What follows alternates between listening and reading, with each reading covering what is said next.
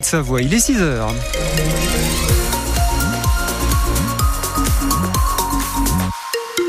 L'info du 6-9, Anne Chauvet. Et Laurent, il fait toujours aussi doux, voire même chaud. Hein. Ouais, 12, 13 degrés hein, pour les maximales en pleine cet après-midi, mais un temps plutôt nuageux hein, pour, euh, pour cette journée. On fait un point sur les conditions de circulation. Euh, ça coince toujours au nord d'Annecy, mais également sur l'autoroute blanche. Si vous roulez euh, depuis Cluse vers Passy, on va faire un point complet dans un instant.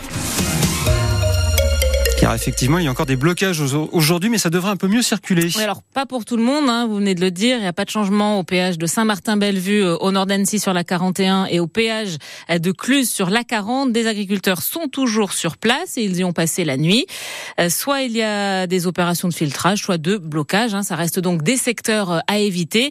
Mais ailleurs, le trafic hein, devrait être moins perturbé qu'hier.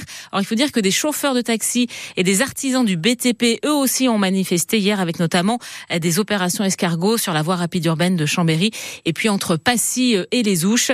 Alors bref, c'était le bazar. Bien sûr, on vous tient au courant des difficultés hein, au fil de la matinale. Et puis si de votre côté, vous avez des, des infos routes à, partager, vous n'hésitez pas à nous appeler au 0806 00 10 10. Et en marge des blocages, des agriculteurs sont allés inspecter les rayons des supermarchés. Alors c'était le cas à l'hypermarché Auchan à, à Épany, près euh, d'Annecy. Une vingtaine d'agriculteurs du syndicat La Coordination Rurale sont allés voir si les produits locaux figuraient en bonne place dans les rayons. Euh, Marie-Ameline, vous les avez suivis. Une fois leur tracteur garé devant l'entrée de la galerie marchande, les agriculteurs ont déambulé dans les rayons, ouvrant les coffres réfrigérés, sortant une barquette ici et là pour passer au crible les étiquettes. Fruits et légumes, produits traiteurs, charcuterie, comme annoncé, les produits locaux sont largement présents et mis en valeur. Tout se passe bien donc, jusqu'au rayon boucherie et la découverte de quelques intrus sur les étals sur lesquels est interpellé le directeur de l'hypermarché. À part l'agneau, le, l'angus et un bœuf euh, japonais, le reste c'est 100% d'origine France. Pourquoi vous vendez de la viande étrangère? Bah, Parce que l'angus, il y a un marché et euh, il n'est pas proposé en France. À 800 mètres, il y a un producteur d'angus. Moi je veux bien bosser avec alors. Ben oui, mais vous êtes interrogé, vous allez acheter de la viande dans d'autres pays. Alors pourquoi on en a marre? Pourquoi nos gamins ne veulent pas qu'ils soient paysans? C'est à cause de vos comportements. Mais non, pourquoi vous allez à l'étranger Parce que vous la payez moitié moins cher. Sur ces produits, de la colère venue de pays extérieurs à l'Union européenne, les agriculteurs ont apposé de gros autocollants jaunes et noirs avec écrit 100 paysans demain, c'est la fin FAIN, produits qui, une fois entassés dans des chariots, ont été donnés au Resto du Cœur. Et la question désormais de savoir pendant combien de temps vont durer euh, ces blocages. Euh, Gabriel Attal va faire de nouvelles annonces euh, aujourd'hui, mais est-ce que ce sera suffisant? Hier soir, le Premier ministre a de nouveau rencontré les présidents de la FNSEA et des jeunes agriculteurs. Alors concernant Paris, sur des autoroutes autour, il y a des opérations de blocage, mais la capitale, elle, n'est pas bloquée, ni le marché de Ringis. 15 000 forces de l'ordre sont toujours mobilisées et des les agriculteurs mènent des actions un petit peu partout en France. Yann, il n'y a pas que les agriculteurs qui sont en colère. Et alors hier, c'était un, lundi noir, on le disait, sur les routes des pays de Savoie, avec aussi des manifestations de taxis ou encore euh, des artisans du BTP. À l'appel de la Fédération des entreprises des travaux publics et du paysage, ils ont organisé des opérations escargots. En Haute-Savoie, c'était entre Passy et les Ouches. Et puis en Savoie, bah là, c'était sur la voie rapide urbaine de Chambéry, qu'ils ont même bloqué dans les deux sens entre 17h45 et 19h, ce qui forcément a entraîné de gros bouchons. Guilain Regueraz est terrassier paysagiste dans les Bauges et il était dans le cortège hier. Pour les automobilistes, on est vraiment désolé de ce dérangement, mais on va dire qu'on n'a pas vraiment le choix. C'est le seul moyen pour faire porter notre voix. Actuellement, euh, on n'est pas entendu, euh, on n'est même pas remarqué. On, a l'impression d'être les rejets de la société économiquement. Donc euh, des charges d'entreprise. Aujourd'hui, l'énergie, l'énergie nous coûte cher, ça augmente. Les assurances, ça augmente. Les salaires sont augmentés on maîtrise plus. Et le problème, c'est qu'on veut bien faire beaucoup de choses, mais il faut que l'argent euh, rentre derrière. Et vous allez voir un client aujourd'hui euh, euh, pour faire un boulot. Si vous lui amenez un devis qui est trois fois le prix d'il y a un an en arrière ou deux ans en arrière, concrètement, le client, il se demande si on se fout pas de lui, quoi.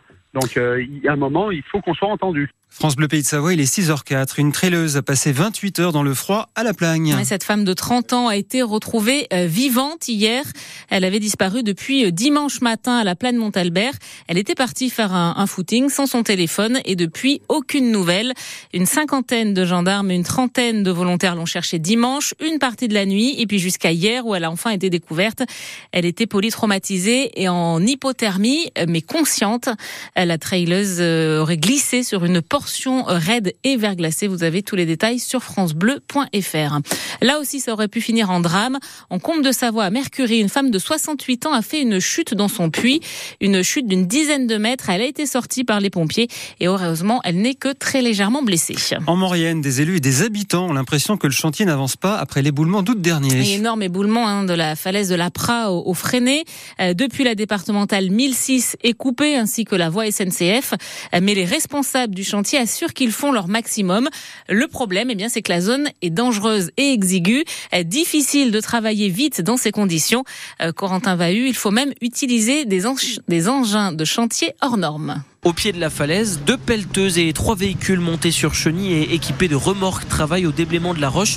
Quand l'un d'entre eux s'approche, surprise, la cabine du véhicule est vide, pas de conducteur. Il est en fait téléguidé, explique Emmanuel Meignier, responsable de l'ingénierie pour SNCF Réseau. Les télécommandes d'engins, là, c'est des pelles de 50 tonnes, de 30 tonnes. Ils travaillent ensemble dans un environnement euh, très euh, contraint et très limité et très instable. Ça, on l'avait jamais fait. C'est l'entreprise Bianco qui est à l'origine de cette innovation. Selon son directeur Stéphane Bastien, la dangerosité de la zone imposait l'utilisation de ce type de véhicule. Il y a encore un gros boulot de sécurisation la falaise et on travaille en dessous. Donc il y a une zone interdite aux hommes. Donc pas d'accès hors des engins télécommandés. Et c'est dans un petit bungalow à quelques mètres du chantier sur une zone sécurisée que les conducteurs pilotent leur engin sur des écrans grâce à une caméra installée à l'intérieur de l'appel. Morgan est l'un des pilotes. On a toujours conduit depuis les machines. Donc là on est un peu euh, comme les gens qui débutent sur les engins. On rapprend un peu tout. Euh, même si les commandes sont exactement les mêmes sur la télécommande qu'au poste de conduite. on est bien content d'être là-dessus parce que c'est quand même une expérience assez unique cas d'effondrement du tunnel, les travaux auraient pu être rallongés de deux ans. Grâce à ces engins télécommandés, le déblaiement nécessaire à sa protection touche à sa fin. Voilà, mais après, il y a encore beaucoup de boulot. Hein. Les trains ne devraient pas circuler avant euh, novembre. Et pour la route, eh ben, ne devrait pas rouvrir avant au moins euh, début 2025. Euh, ça s'est joué à quelques jours, hein, mais ça y est, un accord a été trouvé entre l'État et la région Auvergne-Rhône-Alpes. Un accord pour financer les études pour les voies d'accès au futur tunnel ferroviaire pour relier Lyon à Turin. Aussi, vous avez tous les détails sur francebleu.fr.